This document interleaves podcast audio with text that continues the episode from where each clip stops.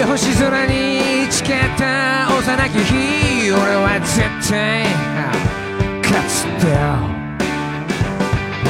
強く気高く優しく。でっかいハートで街を行く男なのさうん。いつか時は流れ大人になった俺が相棒変わらず心で叫び続けている俺は絶対かつてよ夜空にゃ今日も星が瞬いてた夢は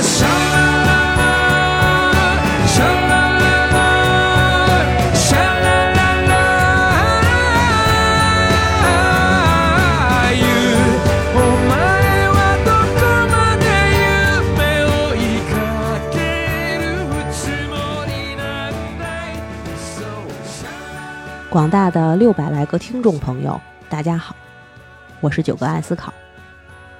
感谢各位持续关注街头使用技术精选。有关度量衡的话题，咱们接着聊。前面的三期节目内容集中在长度，嗯，主要是有关长短的话题。今天咱们准备再说说量、容量、重量。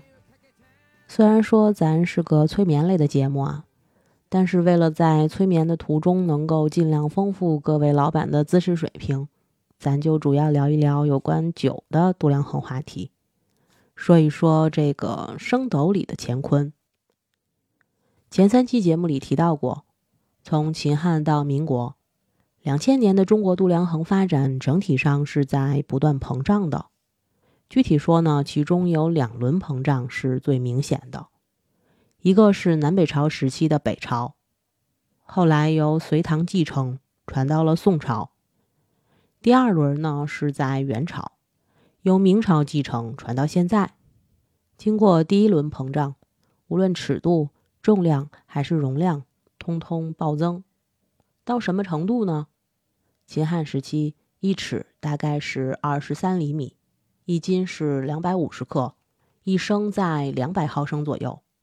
那到了隋唐时期，一尺变成了三十厘米，一斤变成了六百克，而一升则膨胀到了六百毫升。度量衡的膨胀其实本质是和货币的通胀类似，是增加赋税、加强剥削的一个特别有效的手段。但是刚刚的对比，大家可能也发现了，在重量增长百分之一百四，容量增长百分之二百的同时，长度却只增加了百分之三十。那为什么尺度膨胀的并不明显，但重量和容量却膨胀的这么猛呢？其实答案也不难想，主要是咱们老百姓实在也不是傻的。长短是单维的，横长、竖宽到底是多少，特别容易就看出来了。官府征收布匹，去年用二十厘米的尺子去量。今年用三十厘米的尺子去量，那韭菜们肯定一下就发觉了呗。假如尺度膨胀过于明显，大家的不满情绪就会相当容易积累。但是给物品称重呢，就不一样了。用天平或者杠杆，官府在砝码或者杠杆上动一动手脚，韭菜就不是那么容易能看出来的。特别是秤砣，本该重一斤。官府让他重一点一斤，这种不易觉察的小改动，一旦经过杠杆原理的放大，马上就让一百多斤的货物变得只剩几十斤。同等重量的谷物，前朝用小秤砣称，大概是一百斤。那如果现在用稍大一点的秤砣称呢，就变成了五十斤。这样一来，每斤的实际重量可不就成倍暴增了吗？容量也是一样的道理，它的暴增实际是官方标准容器老是在一点点的变大。比如前朝铸造的标准容器，长、宽、深都是十厘米，实际容积呢就是一千毫升。到了现在再铸造，那把长度、宽度和深度各增加三厘米，实际容积就变成了两千一百九十七毫升。容器的尺度只是膨胀了一点儿。但容量呢，却是成倍增长了。所以简单总结一下韭菜的种植和收割，它的艺术精髓就在一个“巧”字。尺度膨胀的慢，是因为官府担心韭菜抗议啊；那重量和容量膨胀的快，是因为韭菜很难发觉秤砣和容器的那一点点改变。所以到这里，容量经过南北朝的暴增，此后就成了唐朝、宋朝的标准。两宋三百年，镰刀大多对韭菜们的剥削不算太过分，官定容器不再增长，一升始终维持在六百毫升左右，比咱的 A 股还是厚道多了。那也正是因为唐宋的容积并没有太大的变化，宋朝人在读唐朝诗文的时候。是可以用他们生活中常用的度量衡来理解唐朝物价的。说宋真宗有一次宴请百官，问起唐朝的酒价，有一个叫丁谓的大臣，他回答：唐朝一升酒卖三十文铜钱。宋真宗就继续问了：“你这个说法有什么依据吗？心源可靠吗？”丁谓说：“那可靠呀，都写在杜甫的诗里呢。”街头酒价常苦贵，方外酒徒惜醉眠。素宜相就饮一斗，恰有三百青铜钱。最后两句那意思是说，我现在特别想喝一斗酒，正好兜里就有三百文。那既然一斗卖三百文，一斗是十升，这一升就是三十文。皇帝听了很高兴。夸他有学问，脑子好使。现代读者可能觉得有点奇怪啊，为什么凭老杜的一首诗就能如此肯定他记载的唐朝酒价是准确的呢？这个呢，又要从两宋年间的文化思潮讲起。简单的说，两宋年间的读书人是把杜甫作为重要的史学、诗学和美学偶像的，热衷发现杜甫诗里的世界。刚才讲到的这个故事出自宋代人陈延霄的《更西诗话》。还有一次，这个陈延霄遇见一个叫钱申的同事。钱申是江苏常州人，常州的剪刀很出名。陈延霄想找钱申借剪刀，钱申有点舍不得。陈延霄就说：“你们常州的剪刀虽好，却比不上太原的剪刀。”钱申说：“我只听说太原产铜。”没听说太原出剪刀啊？臣就说：“你这么喜欢诗，难道不记得杜甫那句‘焉得并州快剪刀，剪取吴淞半江水’吗？并州不就是太原吗？”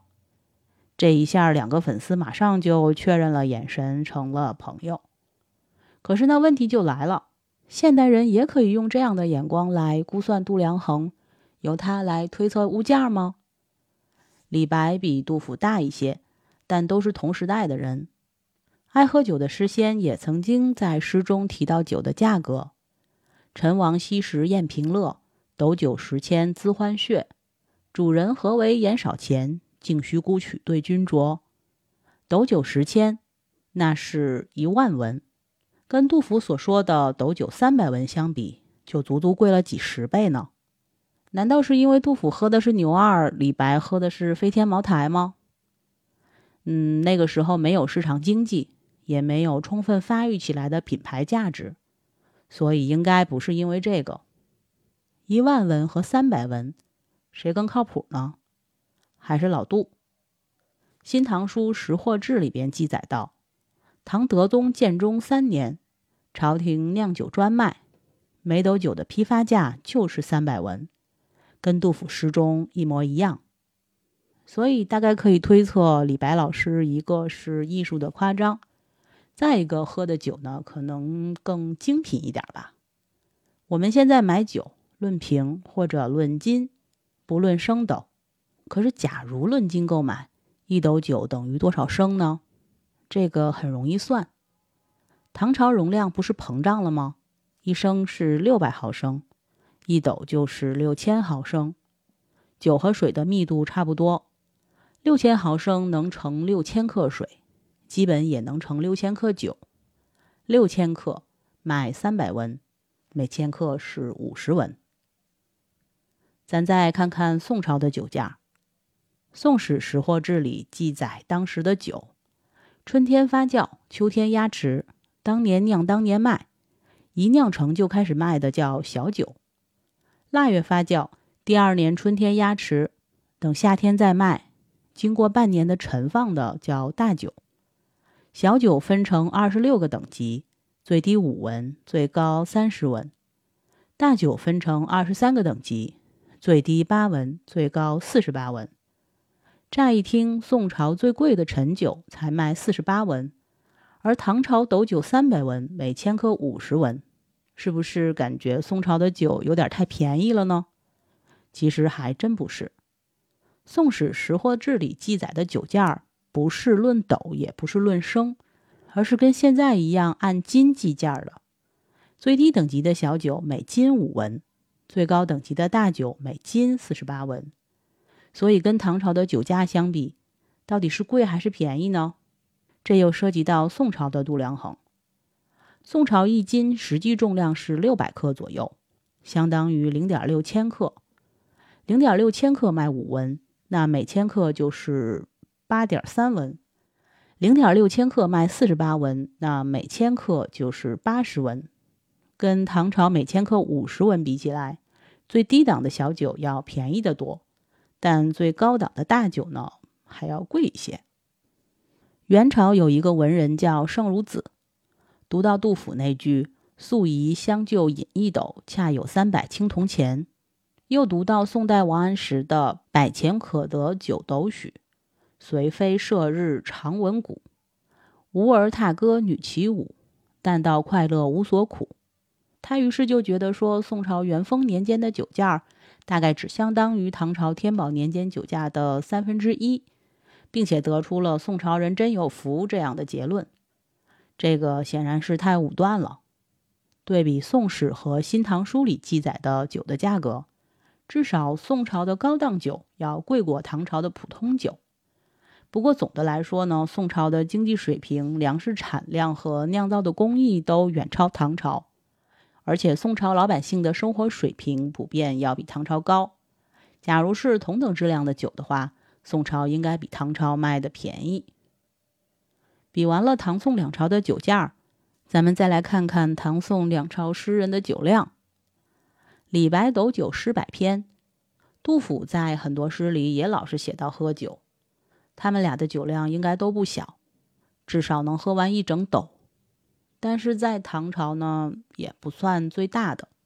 杜甫的《饮中八仙歌》描写了唐朝八个人的酒量：贺知章酒后骑马，摇摇晃晃的，像是在坐船；汝阳王李进饮酒三斗以后才去觐见天子，路上碰到装载酒曲的车，酒味引得他口水直流。左丞相李世之每天光喝酒就要花一万钱，饮酒如长鲸吞吸百川之水。还有崔宗之是一个潇洒的美少年，举杯饮酒的时候常常傲视青天。苏晋虽然在佛前斋戒吃素，但喝起酒来常常把佛门戒律忘得一干二净。草圣张旭饮酒三杯就能挥毫作书，焦嘴五杯酒下肚。才能精神亢奋，在酒席上高谈阔论，并且语惊四座。除了这些人，这首诗里最有名的就是描述李白的那几句：“李白一斗诗百篇，长安市上酒家眠。天子呼来不上船，自称臣是酒中仙。”他诗仙的名号也是从这个诗里来的。唐朝一斗能盛六千克酒。五斗就是三十千克，一个大活人竟然能干掉三十千克酒。无论他喝的是黄酒还是啤酒，都是一个超级无敌的大酒桶。也不知道他中间上不上厕所啊？杜甫的描写肯定是有艺术夸张的成分，比较起来，宋朝人的描述就可信一些。苏东坡有一个学生名叫张磊，字明道。张磊说。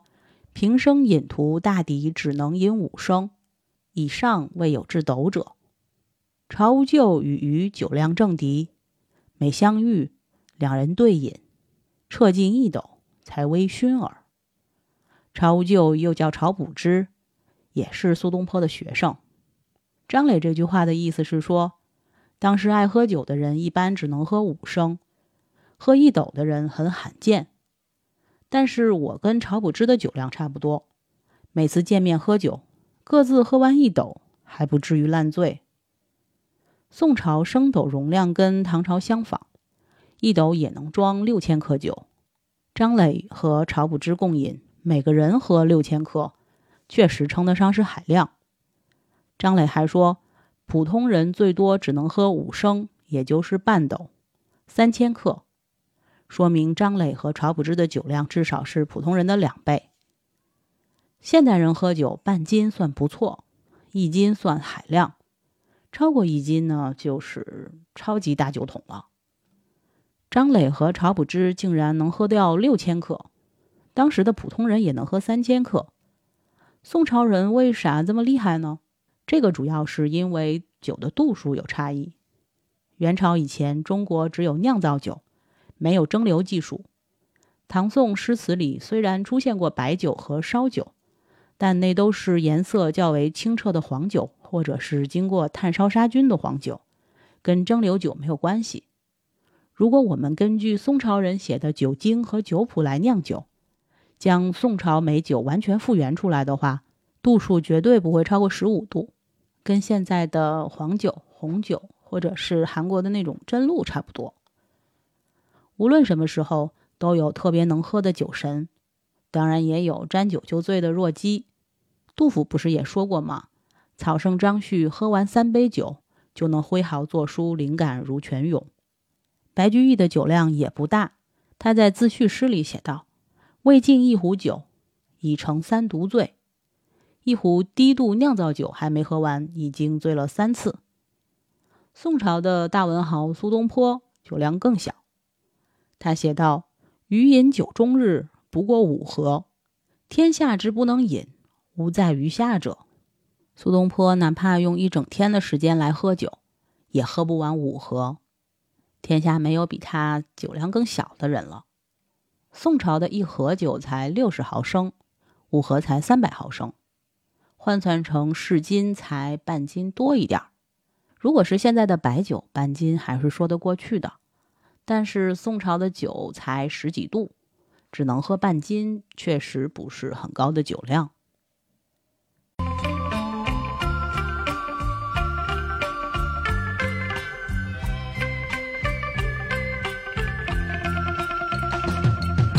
美酒加咖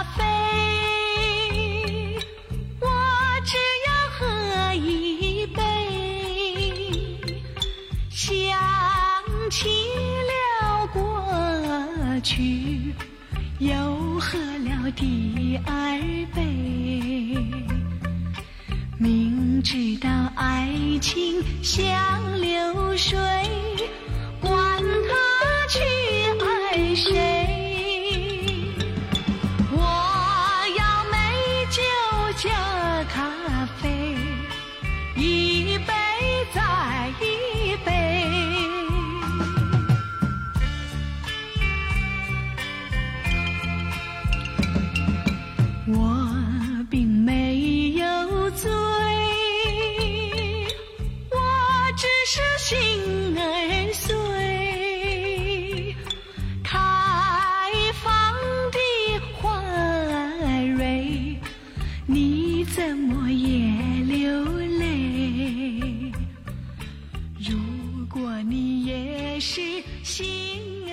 说完了咱中国的酒鬼，再来看看欧美与酒相关的度量衡。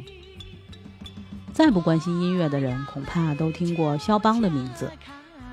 弗里德里克·肖邦是波兰钢琴家、作曲家，19世纪浪漫主义音乐的代表人物，被人称作“钢琴诗人”。弗里德里克是他的名字，肖邦是他的姓，缩写成 F.F. Chopin。这个姓其实挺有意思的，因为它正来源于容量单位的 Chopin，拼写也是一样的。那肖邦为什么姓肖邦呢？当然是因为他父亲姓肖邦。他爸又为什么姓肖邦呢？那是因为他的爷爷姓肖邦呗。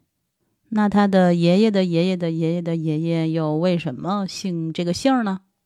是因为他们在法国卖过红酒。几百年前的法国，单瓶红酒的标准容量就是一肖邦。当时法国人说到红酒，就会想起烧潘，而说到烧潘，就会想起红酒。不过现在这个词儿已经被翻译成了超品，超级的超，品味的品。肖邦的祖宗既然卖过红酒，所以就把超品当做家族的姓氏。后人再把这个姓氏翻译成汉语，就成了肖邦。其实按照现代汉语的读音，把 Chopin 译成超品并不恰当，而译成肖邦在发音上其实更接近。那么这个容量单位又到底有多大呢？折算成现在国际通用的毫升，大概是多少呢？算一下就知道了。一法国超品等于一点五英制品托，一英制品托又等于零点一二五英制加仑，所以一法国超品等于零点一八七五英制加仑，大约是四千五百四十六毫升。所以一法国超品就相当于八百五十二点三七五毫升，约等于八百五十毫升吧。现在市面上的法国红酒。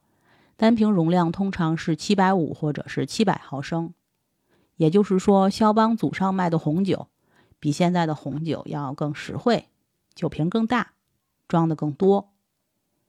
但是必须说明，将一超品折算成八百五十毫升，完全是根据现代英制加仑与毫升的换算关系来的。在几百年前，欧洲还没有出现毫升这个概念。也就意味着当时的一加仑的实际大小也是不确定的，所以这个一超品的毫升数是一个估测值，也并不准确啊。作为容量单位，超品也就是肖邦呢，现在已经退出了历史舞台，法国人不再使用了，而英国人呢，则是压根儿就没有用过超品，他们过去常用的容量单位是品托、夸托、波特尔。加仑，更大的容量单位还有佩克、坎宁、普舍尔；更小的容量单位有大杯、吉尔、杰克、小杯等等。这些传统的英制容量单位之间都是倍数关系，是典型的二进制。比如一普舍尔等于两坎宁，一坎宁等于两佩克，一佩克等于两加仑，一加仑等于两波特尔。一波特尔等于两夸托，一夸托等于两品托，一品托等于两大杯，一大杯等于两吉尔，一吉尔等于两节克，一节克等于两小杯，一小杯等于两口。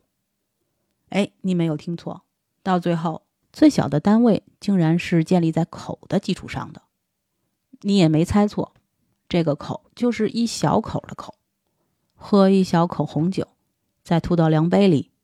这个量就是一口，不停的喝，不停的吐，一口一口的累加，吐两口是一小杯，吐四口是一节课，吐八口是一吉尔，吐十六口是一大杯，吐三十二口是一品托，吐六十四口是一跨托，吐一百二十八口是一波特尔，吐二百五十六口是一加仑，吐五百一二口是一匹克，吐一零二四口是一坎宁。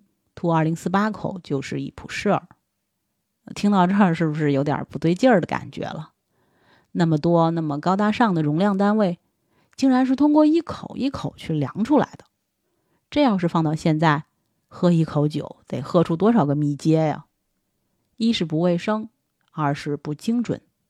您想啊，人的嘴有大有小，老王樱桃小口，一口能吐五毫升。老刘血盆大口，一口能吐五十毫升，都是一口，却差了十倍。即使是同一个人，每一口的大小也可能不一样大。喝清爽扎啤，一口能灌半斤；喝烧刀子，一口最多半两。同样是一口，差了十倍。假如每一口只有一毫升的误差，当累积到品托的时候，误差就达到了三十二毫升。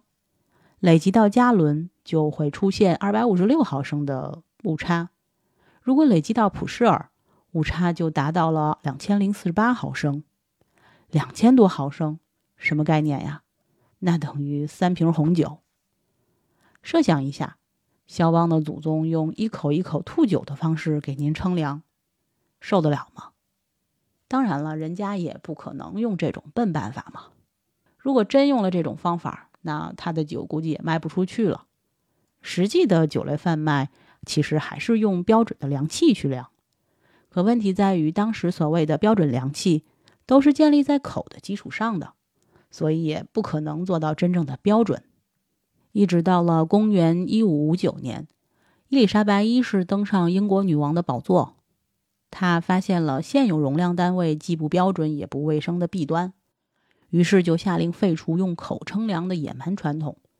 并让容量和重量相结合，重新定义了英国的容量单位。它保留了品托、夸托、加仑这些传统单位，但它让这些单位与口托钩与盎司结合起来。它规定一品托等于二十盎司，一跨托等于四十盎司，一加仑等于一百六十盎司，一大杯等于八一盎司，一品托等于两大杯。一跨托等于两品托，一加仑等于四跨托。盎司本来是重量单位，一盎司等于三百六十颗大麦加起来的重量。伊丽莎白一世让人用天平称重，然后在一个托盘里放入三百六十颗成熟饱满并且筛到干透的大麦，在另一个托盘里注入同等重量的清水，再把这些托盘里清水倒进玻璃杯。玻璃杯里的清水有多少？作为容量单位的盎司就有多少，也就是说，一盎司既是三百六十颗大麦的重量，同时又是三百六十颗大麦等重的一杯水的容量。盎司确定了，品托、夸托、加仑也就确定了。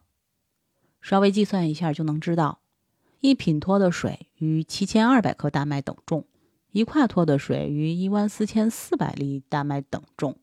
一加仑的水与五万七千六百克大麦等重。大麦虽然有大有小，但是把几百颗、几千颗、几万颗的大麦混在一起称重，得到的就会是一个比较平均的重量，可以稍微抵消一下颗粒之间的误差。伊丽莎白一世用上述这个方法改革英国的容量单位，至少有三个好处：一个是新的容量单位不再需要用嘴测量，更卫生、更精准。再一个是让容量和重量挂钩，为进一步统一度量衡奠定了基础。还有第三点，就是大麦是当时欧洲最常见的谷物，可应用的范围内最天然、最公平的容量测定单位。当交易双方在度量上有分歧时，不用找标准容器，不用找政府裁决，随随便便抓一把大麦，找一架天平，简单测量一下，就能消除这个分歧。对促进市场的交易很有帮助，但是无论是伊丽莎白一世还是其他的英王，都没有做到真正统一英国的度量衡，甚至连度量单位都没有统一。最典型的表现就是各行业的容量标准不一样。同样是一加仑，量红酒的加仑就跟量啤酒的不一样，量啤酒的加仑又跟量黄油的加仑不一样，量黄油的呢跟量谷物的。又有很大的区别，比如一加仑红酒是四千毫升，那一加仑大麦至少会有四千五百毫升。其他的容量单位像夸托、品托、佩克、普舍尔等等也是这样的。称量液体商品的量器总是比称量固体商品的量器要小一些，结果呢就造成在英国和英国的殖民地形成了干量和液量两套标准。英国容量单位的统一是在1824年才完成的。这一年，英国政府再次颁发了度量衡法令，废除了干量和液量，统一采用英制容量。之后，法国牵头的那个国际公制委员会成立，国际度量大会召开，米、千米、克、千克、毫升、公升才渐渐成为国际通用的公制单位。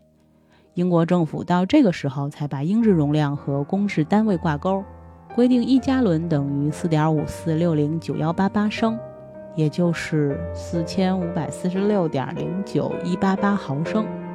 虽然说换算起来稍微复杂一些，但每个容量都清晰可靠，基本上做到了和国际接轨。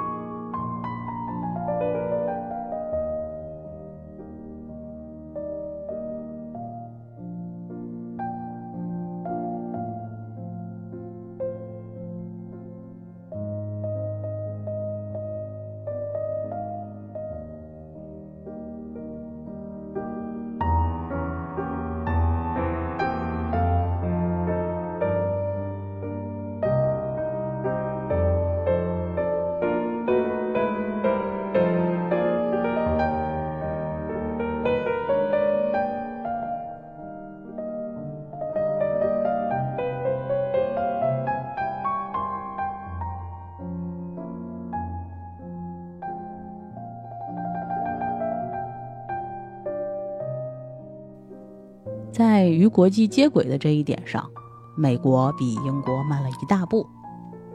咱们国家的留学生刚到美国留学的时候，会有很多不适应的地方，比如买东西总是要不自觉地把物价乘以汇率，把美元换算成人民币，这还不是什么大问题。更不方便的是，日常度量衡单位太复杂了，换算起来堪称是灾难级别的。中国用的是摄氏度，美国则习惯用华氏度。从华氏度到摄氏度，并不是简单的相加减或者是乘除就能换算的，它有一套挺复杂的公式。华氏度等于摄氏度乘一点八再加三十二，摄氏度呢等于华氏度减三十二之后再除一点八。如果没有计算器或者是手机的小程序帮忙，估计很难有人在调整空调温度的时候迅速算出七十五华氏度大概相当于多少摄氏度的。中国人开车，仪表盘上显示的是时速多少千米或者百千米油耗多少升；美国人开车呢，仪表盘上显示的却是时速多少英里和每加仑汽油能开多少英里。把英里换算成千米，需要乘以一点六零九三四四，或者更简单一些，大概是乘以一点六。可是到了计算油耗的时候，就真的比较考验人的数学水平了。举一个实际例子。一辆牧马人这类的美式越野，平均油耗是一加仑能跑二十二英里，英文简写是 mpg。如果想换算成我们容易理解的百千米油耗，首先要把英里换算成公里，一英里等于一点六零九三四四千米，二十二英里呢就等于三十五点四零五五六八千米，然后还要把加仑换算成升。一加仑等于三点七八五四幺幺八升，最后再用油耗除以千米数，然后再乘以一百。三点七八五四幺幺八除以三十五点四零五五六八，再乘以一百，约等于十点六九升。也就是说，一加仑能跑二十二英里。这句话翻译成我们方便理解的数字，大概是百千米油耗十点六九升。你看，平时开车出门，看一眼油耗，就要做一番这么麻烦的计算，纠不纠结？烦人不？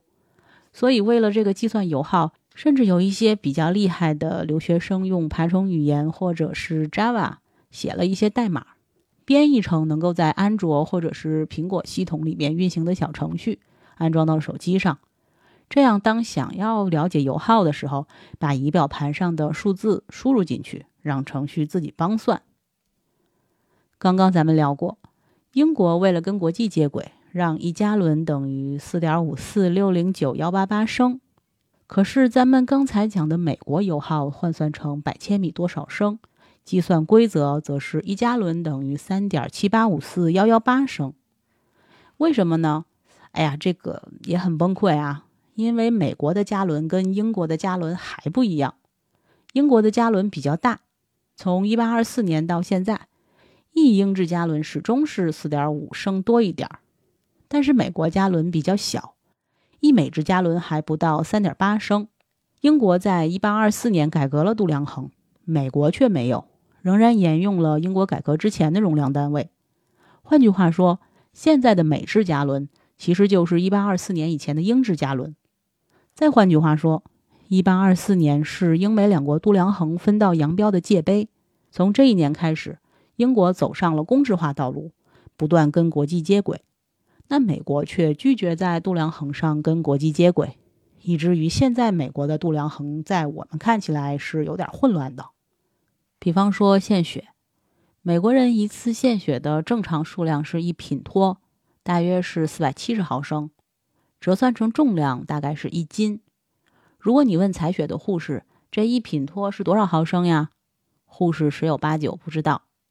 如果你再问，一品托相当于多少立方英寸呀？护士就百分之百不知道了。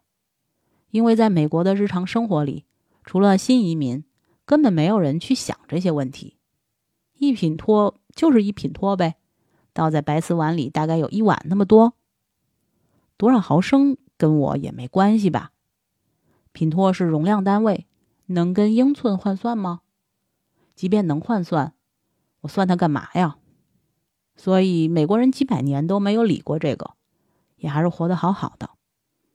再比如加油，中国和法国的移民习惯用升来计算，但美国加油站标注的都是加仑。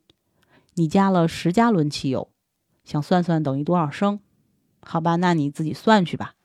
美国的土著是绝对不会给你算的，加油站的工作人员呢，更不可能给你算。加拿大曾经是英国和法国的殖民地，所以通行两套度量衡。英语区用英制度量衡多一点儿，法语区用公制度量衡多。即使是来自加拿大英语区的加拿大人，在美国加油也会觉得不习惯，因为加拿大的加仑是英制加仑，比美制加仑大一些。英制加仑大概是美制加仑的一点二倍，所以用惯了英制加仑的车主，到了美国会觉得美国的汽油不耐烧。哎，明明也是加了十加仑呢，怎么还没有过去的九加仑跑得远呢？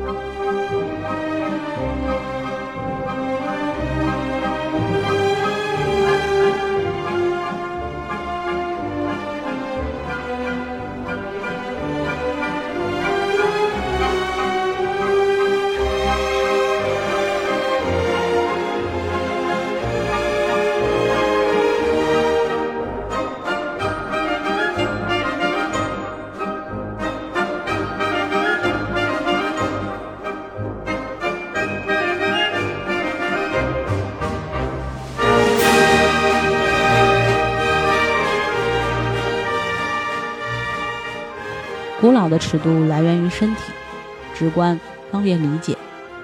如果你问一个来自商朝的中国人一尺有多长，或者问一个来自古罗马的士兵一里有多远，即便他们没受过文化教育，也能给你比划出来。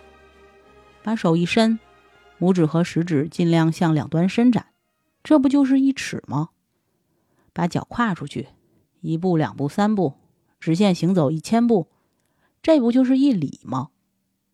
可是现在呢，你拿同样的问题去问一个从小生活在城市里的零零后、一零后，他们可能是一头雾水了，因为日常生活中不再用尺，也不再用里，只用米和千米。可是你如果再接着问他们一米有多长，一千米有多远，他们可能就要掏出手机。把手机上的测距 App 或者是高德地图拿出来看了，又或者再进一步，问他们千克米都是怎么定义出来的，他们可能又会打开手机去百度了。当然了，也可能就是干脆不理你了。可是，就算他们查到了权威解释，也很难理解那些解释背后的含义，比如真空光速、原子频率、普朗克常数、智能公式等等。也就是说，随着度量衡的发展，它变得越来越抽象，越来越脱离大众的认知。随着学科和分工越来越细，我们或许注定会失去用身体丈量世界的乐趣和能力。不过，这似乎也没什么不好。毕竟，只有测量工具和精度发展起来，我们的认知才有进步的可能。而度量衡发展中的历史和文化。想起来的时候，回忆回忆就好了，或者呢，嗯，干脆听听九哥爱思考呗。今天的时间好像又有点超了，有关度量衡的话题，咱们呢就先说到这儿。欢迎大家点赞、订阅、转发、留言，更欢迎对我的专辑五星好评。感谢各位，拜拜。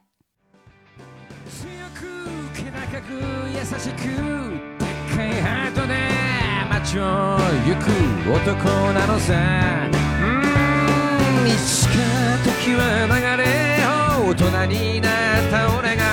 愛も変わらず心で叫び続けている俺は。絶対かつてよ夜空にゃ今日も星が瞬いてた。夢は空空。